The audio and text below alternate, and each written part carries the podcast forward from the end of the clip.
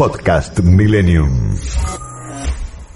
Bueno, más allá de las palabras, eh, estaban las imágenes, como vos decías, Gisela, y vamos a conversar con alguien que siempre nos, nos ayuda, nos enseña un montón de qué dice el lenguaje de los gestos, ¿no? Estamos con Hugo Lescano, director del Laboratorio de Investigaciones en Comunicación No Verbal, consultor de la OEA, Washington DC, en comunicación, estamos con él. ¿eh? ¿Cómo estás, Hugo? ¿Nos escuchás? Sí, ¿qué tal Santiago? ¿Qué tal Gise? ¿Cómo están ustedes? Muy bien. Eh, interesantísimo cómo sería un debate si lo escucháramos solo por la radio, ¿no? Ah, ¿viste? Eh, y, y los, seguramente que los candidatos tendrían ventaja y, y es cierto que eh, cuando, si pudiéramos ver otra vez el debate de anoche, pero esta vez sin el volumen de la televisión, eh, es, ese, ese mensaje del cuerpo es revelador, porque mientras hablamos y exponemos nuestras ideas en grupo, por ejemplo, los cuerpos hablan entre ellos de, con códigos que son bastante accesibles. Lo que pasa es que no los tomamos en cuenta porque eh, nos, nos, nos centramos en los discursos eh, orales, ¿no? en lo que la gente está diciendo. Súper interesante, sí, lo que sucedió anoche, especialmente eh, cuando queremos categorizar esto que decía Santiago al principio, eh, yo soy muy fan de lo, de lo de seguir el, el sistema de acción de codificación facial que fue publicado allá por 1978, que sufre actualizaciones permanentemente. Entonces miro y digo, ahí tenemos un AD46, ¿no? Y decimos, ¿por qué? ¿Qué es lo que pasa? es fabuloso porque eh, más allá de que luego las intensidades de cada uno sean diferentes, inclusive los filtros culturales, eh, el, el, entorno en el que nos criamos, eh, hace que tengamos distintas frecuencias o distintas eh, intensidad, como decía recién con un gesto, los, los significados eh, no son tan diferentes de un candidato al otro. Hugo, ¿y cómo, cómo los viste? No, no te voy a pedir que me digas quién ganó, ni, pero ¿cómo viste en general a los candidatos? Yo no soy experto como vos, pensé mucho enseguida mientras veía el debate, dije qué bueno sería hablar con Hugo mañana y, y que nos dé eh, una idea, ¿no? Pues yo, por ejemplo, voy a decirlo, a, a, a Milei, que es un tipo con muchísima energía en el, en el escenario, lo vi muy duro, ¿no? Más allá de las palabras, te estoy diciendo, ¿no? Como, como en un gesto, como si estaba enojado, tratando de concentrarse. ¿Te puedo bueno, preguntar así por cada uno cómo querés que lo hagamos? Total, estamos no, en la radio. ¿eh? Arrancamos por ahí si querés, hiciste una buena observación. De hecho, no sé si ustedes se acuerdan la última vez que conversamos, yo les dije, en algunas, algunas veces nos pasa que decimos esto no, no me cierra, no sé qué, por qué lo veo así, eh, y vos decís, ¿será mi impresión? ¿Será porque yo no lo voto? ¿Será porque no me, no me gusta que esté despeinado y estoy acostumbrado a otra cosa? ¿O, o será que realmente él tenía códigos de comunicación que, que expresaban un mayor grado de tensión? Para eso, nada mejor que la ciencia del lenguaje corporal. Vayan a la primera foto, los oyentes también se van a van a poder hacer este ejercicio y vean cómo está la foto que está en todos los diarios, están los cuatro eh, para la hicieron la foto justamente para, se posaron en ese momento para que eh, todos los fotógrafos pudieran tomar ese instante y están los cuatro de pie y ustedes van a ver que Milley es el único que está abrazado a, una, a unas carpetas que él llevó y las coloca como escudo delante de él eh, en el pecho está eh, ah. anclado sí está sí. como si fuera un niño que recién va al odontólogo, estaría abrazado de su osito de peluche, por ejemplo. Eh, si fuera, y a medida que uno va cambiando el, la instancia histórica, evolutiva de, de, nuestra historia individual como sujetos, podríamos estar abrazados a distintos, a distintos objetos. Y Ley llevó apuntes, una cantidad de cosas, anotadores, etcétera, y se abrazó a ellos en el momento de la foto. Podría haberlos dejado con las manos laxas, como hizo a los costados. Las dos mujeres hicieron eso.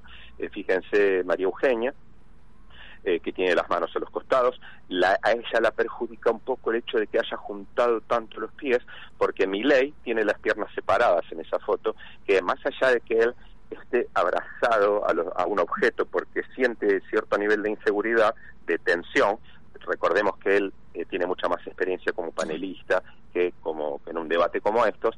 Eh, y luego, la, eh, recuérdenme, Bergman, ¿cómo es el apellido? ¿Cómo se pronuncia? Miriam. Miriam Bergman. Miriam, Miriam. Siempre prefiero Miriam porque pronuncio más su apellido.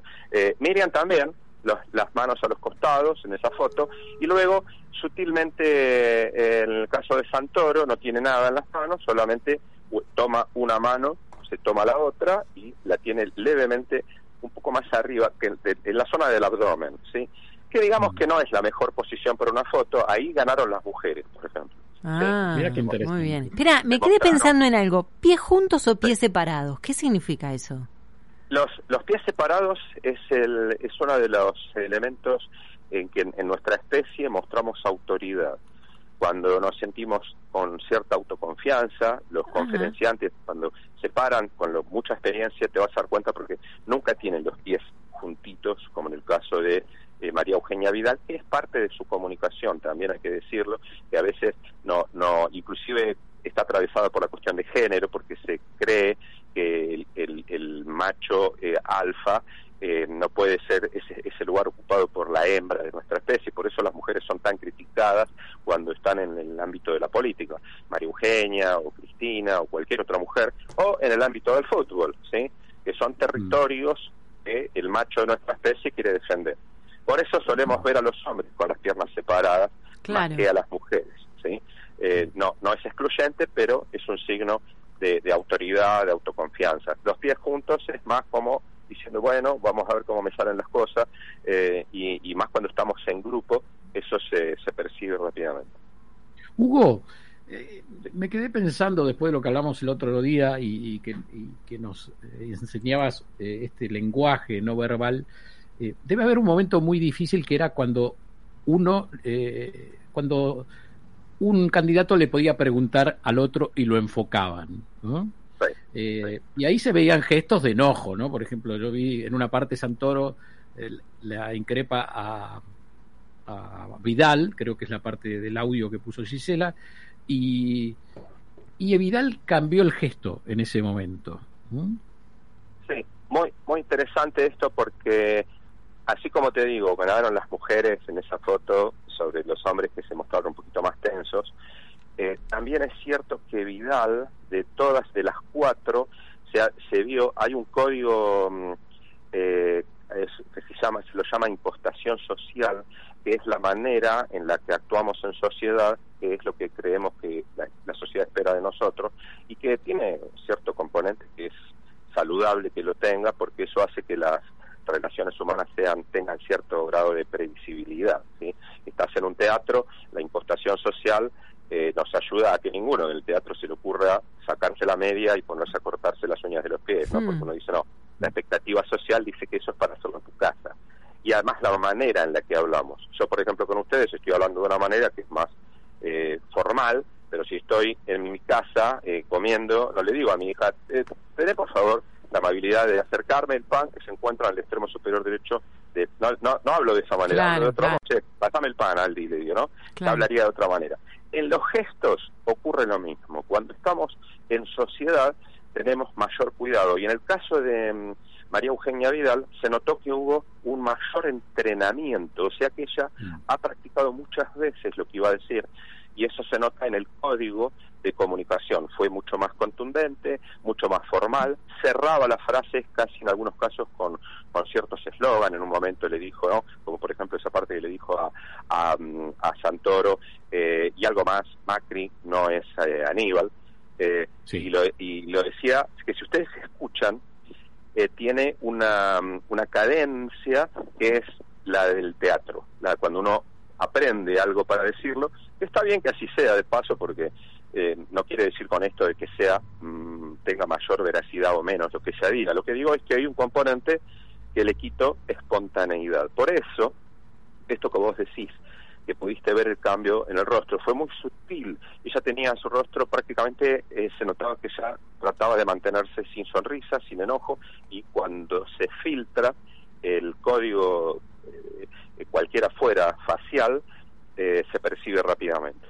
El, mm. el que tenía cierto grado, con el caso de Santoro, que tiene esa cosa canchera, eh, muy porteña, eh, da la idea, él puede estar también tan nervioso, tan enojado, tan molesto, pero como tiene un componente de espontaneidad, donde él habla, se equivoca, sigue, avanza, ah. retrocede, pareciera ser que no se enoja tanto, pero creo que las emociones de tipo negativas estuvieron navegando en los cuatro candidatos. Ahí hablaste de Santoro. Santoro tenía un gesto, y si no corregime, ¿eh, Hugo, de bajar la cabeza cuando le hablaban. No sé si era por concentración, porque no quería mirar al otro o no quería que lo capte la cámara, si es parte del coaching, como decís, pero noté muchas veces que él estaba con la cabeza agacha. ¿Ese gesto qué significa? Yo creo que vos tenés, tenés que venirte a nuestro laboratorio porque hiciste observaciones. no, ustedes hablaron antes de salir al aire.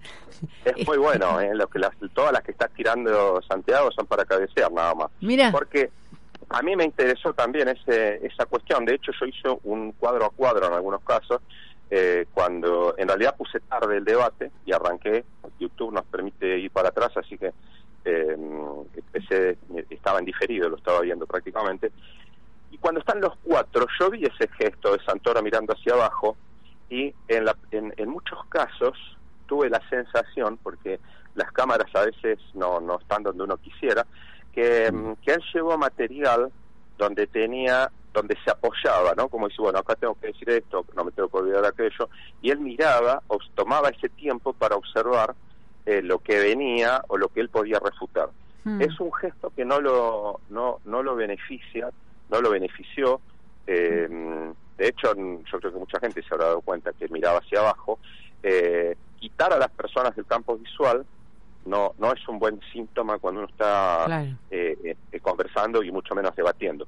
Por ahí lo quiso compensar, que yo creo que en ese, ese es un punto a favor, que fue de todos el que más miró a la cámara eh, y decía, te quiero contar algo, te quiero aclarar algo, que es mm. lo mismo que hizo, otro que hizo lo mismo en el debate fue Biden, que Trump lo miraba a Biden y Biden miraba a la cámara y le decía esto, quiero decirle a usted que vaya a votar y haga tal cosa. Eh, es un buen recurso mirar. Bueno, Miriam Bergman, no, no sé si mirando a la cámara, eh, pero utilizó ese recurso de en el final de las exposiciones tirar el spot de campaña. Sí, eh, bueno, justamente ahí tenés otro punto, ahí era un punto para vos, ¿eh? Vamos, muy bueno lo Vamos. porque, porque ella, recuerden cuando ingresó, levantó su barbijo con un mensaje en la fotografía inicial, eh, a mí me, parece que ahí se ve claramente que la izquierda históricamente no ha tenido asesores eh, en comunicación no verbal o los que tiene no están a tono con lo que realmente se espera en ese momento, porque esos momentos no son para para tirar spot o para decir salven a la ballena Willis, no, o rescaten a fulano, no, no, no sirve de nada porque no te suma. Eh, es como que yo acá, eh, estoy hablando con ustedes, y, ah, compren mi libro, te lo tiro rápido, así quedas, eh, se pierde el efecto que se quiere buscar. Yo creo que la espontaneidad que le falta a Miriam eh, le ha jugado en contra también. Y además, recordemos, bueno, se ve eso claramente, más allá de lo ideológico, se ve en la cantidad de votos que, que se llevan, que son siempre bastante pocos en proporción al electorado. Eh, vean ustedes otro gesto tremendo, inicial, cuando se fueron a, se golpearon, se chocaron los puños, ¿recuerdan? Mm, ese momento? Eh, eso te quería preguntar. Bueno, vieron que Miriam saltea la mano de Miley. Sí. Eh, y lo tiene al lado. Saltea la mano y entonces uno dice, a ver, si yo fuera el asesor de Miriam, digo, Miriam, estamos en un momento, siempre estamos en ese momento, en el que la gente, mucha gente del electorado está cansada de las eh, discusiones polarizadas y quisiera que la política no sea tan dañina en algunos en algunas cosas que la gente no quiere hablar de política. Muchos a muchos les pasa eso. Entonces sumar con, eh, esa batalla que se refleja en lo ideológico no porque si le pregunto a la niña mire me va a decir mira hay una lucha de clase y si mi ley es lógico si mi ley representa eh, al liberalismo, nosotros estamos en otro, no lo puedo saludar. Pero eso, en términos de comunicación política, es totalmente negativo. Eh, sería ideal que ella le hubiese tocado los puños. Estamos, somos quedó, quedó, clarísimo. estamos hablando Con, con, Hugo Lescano, que es director del Laboratorio de Investigación en Comunicación No Verbal y consultor de la OEA en Washington, D.C. en comunicación no verbal. Pero Hugo, a ver, con esa, con esa actitud, Hoy se habló todo el día en todos los medios de Miriam Bergman. Sí, ese, bueno, esa es una vieja escuela que dicen es mejor que hablen eh, que hablen, mal o bien, pero que hablen. Aunque hablen, aunque hablen mal. Lo que pasa es que también eso sucede cuando vos cometés en el campo político un error garrafal, entonces te consolas y dices, bueno, por lo menos van a hablar ah, ah. Ahora, si yo puedo lograr que hablen bien, yo creo que Miriam ayer tuvo la oportunidad de que se hable bien de, la ideología que ella representa, o se hable un poco mejor, porque mucha gente tiene una estructura, un constructo social existe sobre lo que es la izquierda, que en muchos casos es negativo porque se la asocia con, con la violencia, con la intransigencia, eh, y la verdad que la izquierda propone cosas que están muy lejos de esos códigos. Propone solidaridad, eh, recuerden los eslogans, trabajemos todos y trabajemos menos, a quién no le gustaría eso, ¿verdad? Entonces, los códigos de comunicación es lo que muchas veces se falla. Eh, yo se le sugeriría a los candidatos de la izquierda, a, a Ingrid que tiene, Miriam, perdón, que tiene un, un buen discurso y tiene una buena verba, que se amigue un poco eh, que sonría un poco más, que, que modere su paralenguaje para no ser no no, no tener la mm. idea de que es agresiva, porque en ese caso yo creo que anoche ella fue a conservar los votos que o le hablaba a la gente que ya la vota. Sí, al voto cautivo, sí, tuve la misma sensación. Pero, no no, convenció a, nadie. Claro. No fue a persuadir a otros y, y ella le podría haber quitado, si se quiere, espacio, no le va a sacar votos a Milei, ni, ni a Vidal, pero le puede pelear algunos votos a Santoro, me parece. Claro. Te quiero preguntar, Hugo, hablamos de todos los candidatos y llegamos a Milei. Milei es un fenómeno donde, como yo te decía al principio, él en el encuentro con los jóvenes y en público es es un tipo que expresa muchísimo y se mueve. Ayer se lo veía eh, como un estoico, ¿no? Como, como un como un hombre de digamos, uno de los viejos eh, héroes de militares, podemos decir, argentinos, y con la mirada arriba de la cámara, digamos, hacia el fondo del estudio, nunca miró la cámara, estaba duro, hasta en el momento donde rompe el, el, la forma del debate y no llama a otro candidato, sino que le empieza a hablar al público. Y no miró a la cámara. ¿Por, qué ah, toman esta decisión de sacar la vista de la cámara e ir por arriba? Yo creo que yo creo que a él lo jugó, le jugó en contra el contexto en el sentido de que mm, mira me, me pasa ahora voy a dar arrancamos nuestra gira nacional y yo empiezo en el teatro en San Juan el 9 de diciembre ahí te tiro el chivo como hizo Miriam viste y no pero lo que te quiero decir es que ya pacté yo voy tres días antes a San Juan porque voy a ir al teatro a hacer un reconocimiento. claro. si, Milei pudo, si pudo hacer eso, decir, che, a ver, prenda, pongan las luces como si estuviéramos en el debate. ¿Dónde va a estar la cámara? Claro. Está acostumbrado a que vos lo sientes, no sé, con Fantino o en un, o en un living y, y él se exaspera y habla de los políticos y, no tiene que mirar a la cámara. Ahora, un debate es muy diferente tenés que hacer contacto con el público que está en Buen casa. Punto. Entonces, tenés que saber dónde está la cámara. Probablemente, además, ustedes que, seguramente han estado también en televisión saben que si, como estaba puesto anoche lo, lo, lo, organizacional, eh, eh, probablemente haya, hayan quedado encandilados, inclusive, si, che, bueno, miro para allá. Claro, eh, claro. bueno, te digo que una clase de televisión, primera clase de televisión, el, lo que te indican es, si no podés mirar a la luz de la cámara o no podés mirar a la cámara, tenés que mirar al horizonte justo arriba de la cámara. En la línea de punto, digamos, en la, línea de vista de la cámara, mirás hacia el horizonte. Yo creo que él, hizo lo que pudo, miró para allá y dijo, bueno, vamos para adelante. Eh, Milei tuvo, yo creo que una de sus, de sus peores presentaciones, porque a él tan estructurado el debate, y recuerden justo que él lo que presenta es casi, casi una forma fuera de la estructura de lo político, porque él viene a decir que no sirve nada, que hay que todos a que hay que romper el Banco Central. Exacto, exacto. Entonces, te pone una estructura, te dice, vos tenés tres minutos, y después tenés un minuto quince, y te voy a avisar, y, hasta tuvieron que decirle, escúchame, si no respetas, vamos a tener que cortarte. Sí, donde lo ponen dentro de una estructura, el que da el aspecto de ser tan desestructurado, ahí es cuando ah, no encaja, hace ruido. Y ahí dice, yo le quiero hablar a los 40 millones. ¿Eso qué fue un acto de rebeldía para vos? ¿Cómo, cómo? Cuando él dice, en este momento que ustedes están diciendo con Gisela, eh, yo le quiero hablar a los 40 millones. No me interesa hablarle a la casta.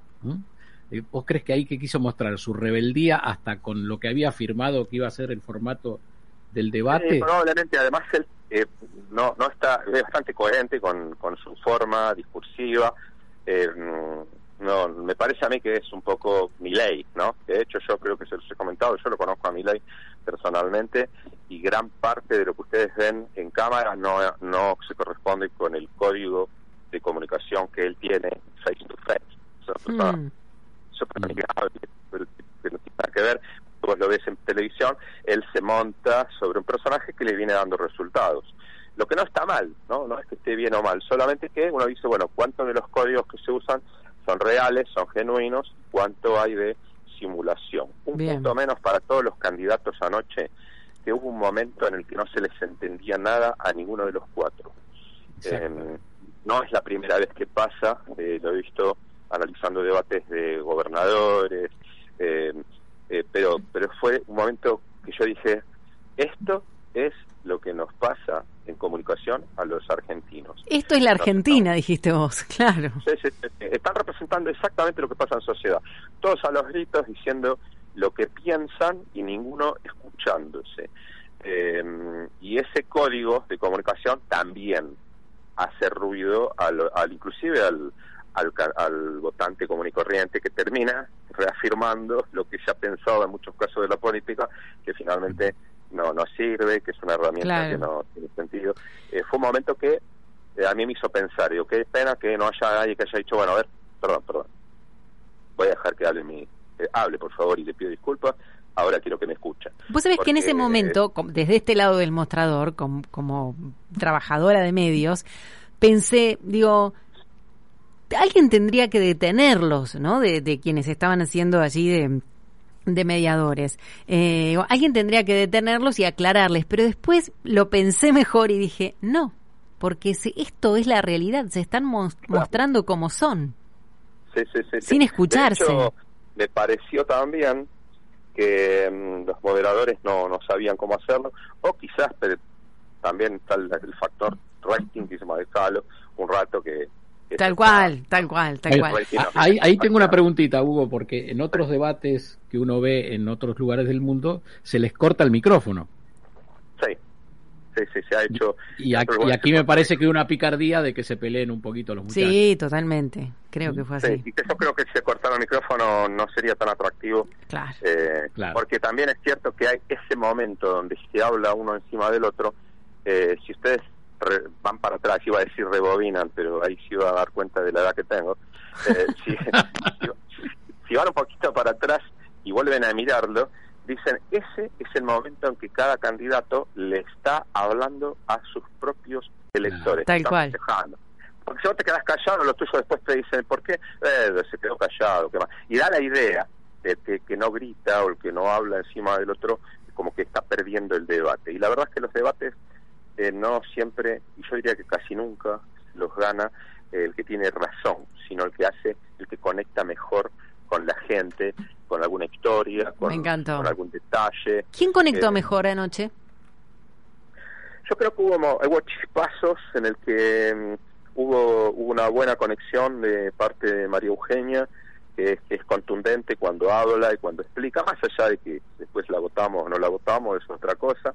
Eh, y los que más brillaron en elocuencia fueron, creo que María Eugenia y Santoro, que, que tienen contundencia, que tienen cierta lógica y además los acompaña. Son las dos cosas del este, María Eugenia y en Santoro están los dos códigos comunicacionales que tiene el típico porteño, están las dos caras, porque en, Buenos Aires ustedes lo escuchan a, a Santoro, que te habla canchero, dice, escuchamos una cosa, ¿cómo vamos a pagar esto? ¿Dónde la vas a sacar la plata? Se habla eh, a un nivel que, que, es muy coloquial y que es, que es muy comprensible para el porteño tradicional. Y después le tenés a María Eugenia, que tiene esa, ese perfil más, más, más para la zona de Recoleta, que es más delicado cuando habla y eh, pero no deja de ser porteño el, el, el, el, tono. código, ¿no? eh, en cuanto a Milley y a Breckman, yo creo que Milley apunta a aquellos, como lo dije en, aquella conversación que tuvimos, a un sector que de la, de la del electorado que no quiere saber nada con la política. Mm. Entonces dice, yo voy a representar a los que no quieren mm. saber nada. A los enojados. Entonces, claro, entonces no, no te presenta demasiadas cosas para hacer. Él te dice todo lo que está mal, todo lo que hay que mm. sacar, que hay que sacar los zapatadas, y eso es un recurso que funciona. No se olviden que en términos de, de campañas políticas le funcionan muy bien las emociones básicas universales. La ira, la ira, el enojo es uno de ellos. Históricamente en América Latina hemos ido a votar para sacar al que está, no siempre para poner al que viene. Me encantó, Hugo. me encantó el, este resumen que hiciste final porque me parece que fue la síntesis perfecta de, lo que vimos y muchos habrán escuchado anoche. Queda pendiente un encuentro para después del próximo debate. claro que sí. O lo, o lo vemos sin sonido. Claro, claro que sí. La próxima me, doy una vuelta por el estudio y charlamos por allá. Dale, nos encantaría. Te mandamos un abrazo. Muchas gracias. Un abrazo grande para ustedes y gracias por la invitación. Y suerte en la gira. Gracias, sí. Recuerden que eh, subimos contenidos en el Instagram, que es H. Lescano, para los que les interesa. Eh, vamos a hablar de estos días, estamos recapitulando a veces con la política, a veces hablamos un poco de Ricky Martin, ¿no? Si, pasó con la cara de Ricky Martin, si miente o no miente, esas cosas siempre ayudan, así que los que quieren pasar por H. Lescano, que es el Instagram, ahí tenemos muchos contenidos. Vos sabés que ni bien comenzó la nota, un oyente puso, tiembla mi mecánico, o sea que se acuerdan de la nota anterior. Te mando un beso grande. chau, chau. los oyentes, que, gracias por, por estos detalles. Muchas gracias. Podcast Millennium.